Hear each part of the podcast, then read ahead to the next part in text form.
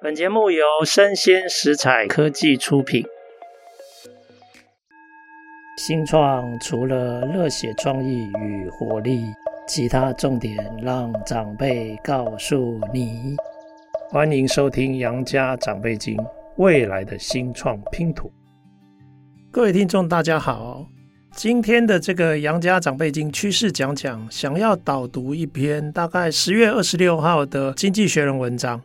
那它是谈论有关老化的社会是否代表保健医疗支出一定会成为各国的财政梦魇、这个是一个问号、那我想跟大家聊一下，说为什么大家认为人口老化，事实上医疗保健的支出占 GDP 的比例啊，一定会持续的提高，因此大家都会觉得人口老化事实上会对财政造成蛮大的这个压力、那是因为过去的历史非常长的时间，我们看各个高所得国家欧美社会的这个医疗保健支出占 GDP 的比例啊，都是一直持续在增长、举例来说、比如说从整个美国的医疗相关支出，从1950年本来占 GDP 的 5%，然后到2009年的时候啊，占 GDP 的 17%、那除了这个以外，其实在1970年到2010年的这段期间，其实英国的公共支出在这个医疗保健上面的这个公共支出事实上也提升了4个百分点，但同期的经济成长大概只有 2%，可是它的这个医疗支出占比却提高了4个百分点。 OK， 那如果我们看法国在1980年到2010年的这个30年期间，它的整体的物价上涨率是 150%，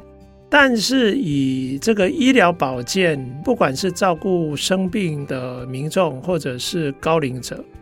其实它的价格上涨是 250%， 比一般物价上涨的幅度还要大很多。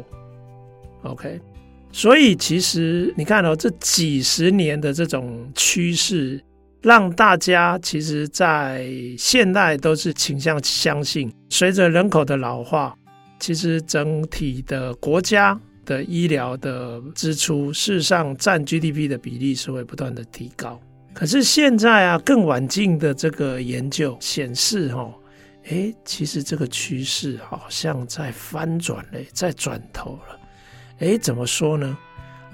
我们看比较新的资料发现，其实健康相关的这个支出，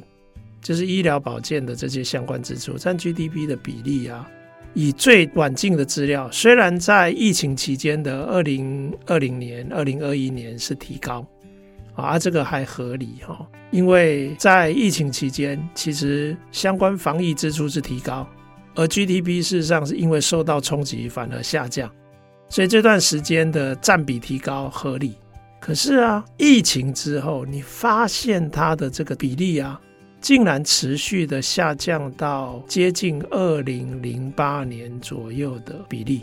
所以啊，如果我们从2009年金融海啸之前那个成长趋势相比啊，现在的这个医疗保健的支出占 GDP 的比例啊，已经明显下降。然后如果用过去2009年之前的趋势来预估啊，来估计现在本来应该的医疗保健支出，如果跟现在实质的医疗保健支出相比，其实它已经低了将近2兆美元，也就是说已经比过去这个2009年的之前的平均趋势要来得低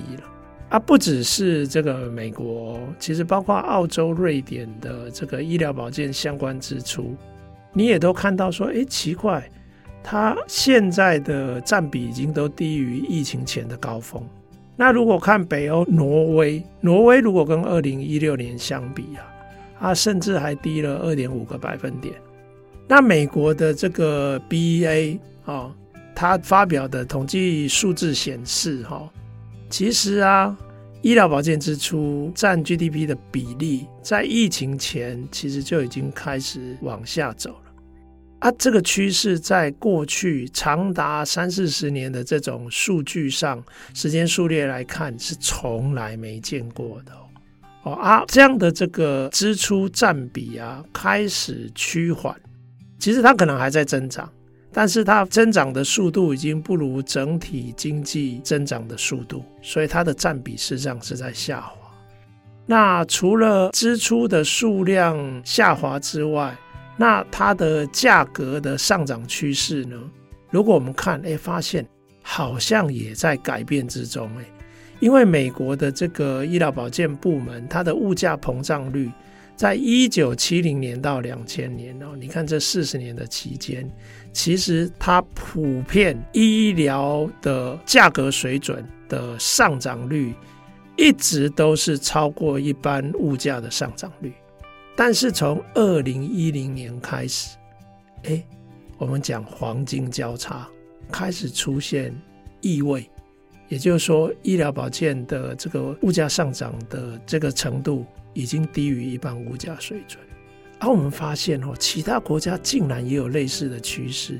日本从2015年开始交叉，也就是开始下降，法国医疗保健的物价膨胀率啊，现在已经和一般的物价膨胀率差不多了以前这个物价上涨率啊，其实医疗保健的物价上涨率都是高于一般物价，可是现在好像也开始差不多甚至低于这种一般物价，那这到底是什么因素造成的那经济学人的这篇文章研判可能有几个主要的因素，那第一个就是医疗保健部门的生产力有提升了因为过去经济学家都认为医疗保健部门通常都是医生的劳力密集或者是护理的劳力密集，所以一直不容易有显著的生产力的这个提升但是现在却看到这一类的生产力提升的一些迹象，比如美国劳动统计局的资料显示1990到2000年保健部门就是医疗保健的这个部门的劳动生产率本来下降 13%， 但是从2000年之后一直到2019年全部又上升回来也就是说奇怪，过去这10多年20年的期间，其实整个生产力好像有在提升的这种趋势。那如果我们看英国的自己本身对自己国家的研究他们的国家健康服务部在2016年它提供的服务量高过2004年的服务量的 17%， 但同期整体经济的生产力成长幅度才 7%因为这种生产力的提升，所以保健成本它的增长就得到一定程度的控制，它就相对就比较趋缓这个是一个生产力提升数据上的一个显示，在过去这10多年来。那科技的演进事实上也有一定的这个贡献举例来说我们如果看过去很长的时间的医疗领域的突破，大部分都是原本你没有办法治疗的疾病，然后他找到了一个有办法治疗的这种医疗的方法所以就变成说以前治不了的病现在可以治了，所以他整个医疗保健的支出就一直在增长。所以比如说1960年代大家可以想想看那个时候的肾脏病几乎没办法医治，但是后来有一些相关的，比如说解析机这个我是把它翻成解析机，它就有办法来治疗肾脏病，那因此以前本来没有肾脏病的医疗支出，那1960年代以后开始有肾脏病的医疗支出。可是刚开始这个设备问世的时候，你可以想象它的这个费用一定非常非常高，可是现在的费用它一定随着进步它会持续降低嘛。现在以肾脏病的年度治疗费用，它大概降低到年度费用4万到6万美元左右，它差不多接近欧美国家的人均所得也就是说你一年的人均所得，那大概是目前肾脏病治疗的年度的这个费用。那另外还有一些技术的创新路线跟本质也在改变啊，一个目前我们可以看到就是预防性的医疗技术突破越来越普遍，也就是说我们从预防疾病的发生开始，那等于说你防范问题于未然嘛，所以事实上你相关的这种预防性的医疗或保健的这种支出，事实上它相对而言成本跟费用都会比较低。那另外一个当然就是目前已经不容易看到过去40-50年前这种突破性的昂贵医疗技术一直持续不断的演进，现在这一类突破性的进展啊，它越来越慢。可是相对的你可以看到新上市的药物却一直持续在增长啊，所以这个也让这些相关的这种医疗的支出它开始走缓。那这个是供给面，也就是说技术端的因素，医疗服务提供端的因素。那我们如果看需求端，我们也会发现其实也有一些显著的新的因素产生。比如说美国在2010年生效的一个叫做可负担医疗法案，它叫做 Affordable Care Act ACA，在2010年它推出。那事实上它2010年生效以后啊，那就变成说企业申请的这种医疗补助越来越严格，而且对医疗机构你为了要拿补助嘛，那你有可能会倾向去多用一些昂贵的治疗方式。其实这个法案也一直不断的在提高那个门槛，你要申请越昂贵的医疗治疗，那它这个审核标准会趋向严格，所以它就让你啊越来越不方便使用高价昂贵的这种治疗方式，所以可负担的医疗法案事实上让需求端，它开始有一点抑制，开始走向相对朝这种平价的医疗服务跟医疗产品，去发展。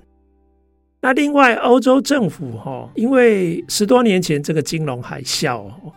它事实上为了要撙节财政支出啊，对很多社会福利的相关支出都采取更严格的管制跟限制，也包括了医疗保健的相关支出。比如说其实过去这10年英国限制护理人员调薪，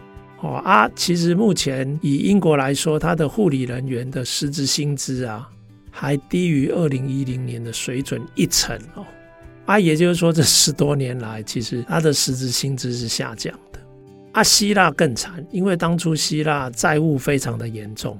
所以它能够删减的支出非常多，都是政府的医疗支出，是大举的删除。所以现在连那个国际货币基金他们的研究都指出他说你这个删除的结果，它的代价就是它的资源，医疗资源啊，分配就变得很不均，没有被满足的医疗需求是变得更恶化，特别是贫穷的阶级这个问题就更严重，所以这个就是过去金融海啸产生的经济的这种紧缩跟盘整，也让这些医疗的需求受到抑制，还有一些节省开支的措施，比如说现在开始当你的这个专利过期了之后，这些药物叫做学名药嘛，现在这些欧洲国家资料也显示啊，目前学名药的使用购买，它的这个市占率啊，已经到了5成哦。所以2010年10年前其实才 33%， 也就是说1/3左右用学名药，可是现在已经1半以上都用学名药。那学名药相对而言就比较便宜，所以比如说以英国的这个国家健康服务部，它在治疗风湿关节炎的这个药物的购买支出啊，从2018年起啊，因为他开始大量使用学名药，每年可以省下$2亿。那还有一个需求因素就是说，其实如果跟2018年之前相比啊，其实我们目前的经济成长是相对于2018年的那个平均成长趋势是趋缓啊，其实医疗产品的服务被视为是所谓的，这是经济学的专有名词啊，我把它翻成它是一种优质财货，也就是说你所得越高需求越大，但是你所得成长越缓的话，你的需求就会明显趋缓啊，其实美国在这一方面数据上来看是特别的明显哦。那当然这个并不是大家乐见哦，因为你经济趋缓经济衰退，所以你的医疗的这个需求只好被抑制了哦，啊，事实上这个并不是大家乐见的啦。目前现在这个阶段你看到了一个以前几十年都没有看过的一个趋势，也就是说医疗保健的相关支出占这个 GDP 的比例以前都只会往上升，现在开始有趋缓或下降的这个趋势啊，这个是一个短期的现象还是中长期的现象呢？当然经济学人的文章哦，他不敢说到满啦，他是说因为现在有一些不太确定的因素，比如说人口老化的确啦，逻辑上照理说医疗保健支出是有可能会推升，但是现在前几年的疫情对医疗部门生产力的冲击，目前我们没有足够的资料来判断好，这个生产力的提升它会持续向上还是只是一个暂时的一个现象，因为生产力如果向上的话，其实成本是有可能往下走的，但是如果只是暂时的这种变动，那没有一个生产力提升的一个中长期的趋势的话，那其实蛮有可能这几年的现象只是昙花一现。但是另一方面我们也可以看到美国最近提出来的抗通膨法案，那它是有利于政府部门多购买医疗产品，但是这也表示说政府因为采购量大，所以它的议价力是提高的。但无论如何，这个经济学人这一篇的重点是要告诉大家说，其实如果我们看现在的整个全球的趋势，人口老化现在才开始，方兴未艾，然后我们的少子化这个也是越来越普遍的全球现象，所以在这样的这种情况下，是不是各国未来的财政状况就会因为老化相关的必要支出哦，比如说特别是医疗支出，当然也包括退休金支出，它是不是真的会成为所有国家的财政梦魇？那目前现阶段的资料显示，其实这个并不是一个铁律，不可逆转的铁律，但是重点就在于说我们有没有办法提高医疗部门的生产力。那这个生产力有很多面向，有的是法律的规范，有的是科技的发展，如果这些方向有助于抑制医疗支出的快速扩张的话，那当然刚刚讲的那个财政梦魇也许它就不会那么容易出现啊，这个其实就是英国经济学人这篇文章想要传递的关键讯息啊。那以上的资料提供各位听众参考，希望各位听众觉得有所注意，那也谢谢各位听众的收听，我们下次见。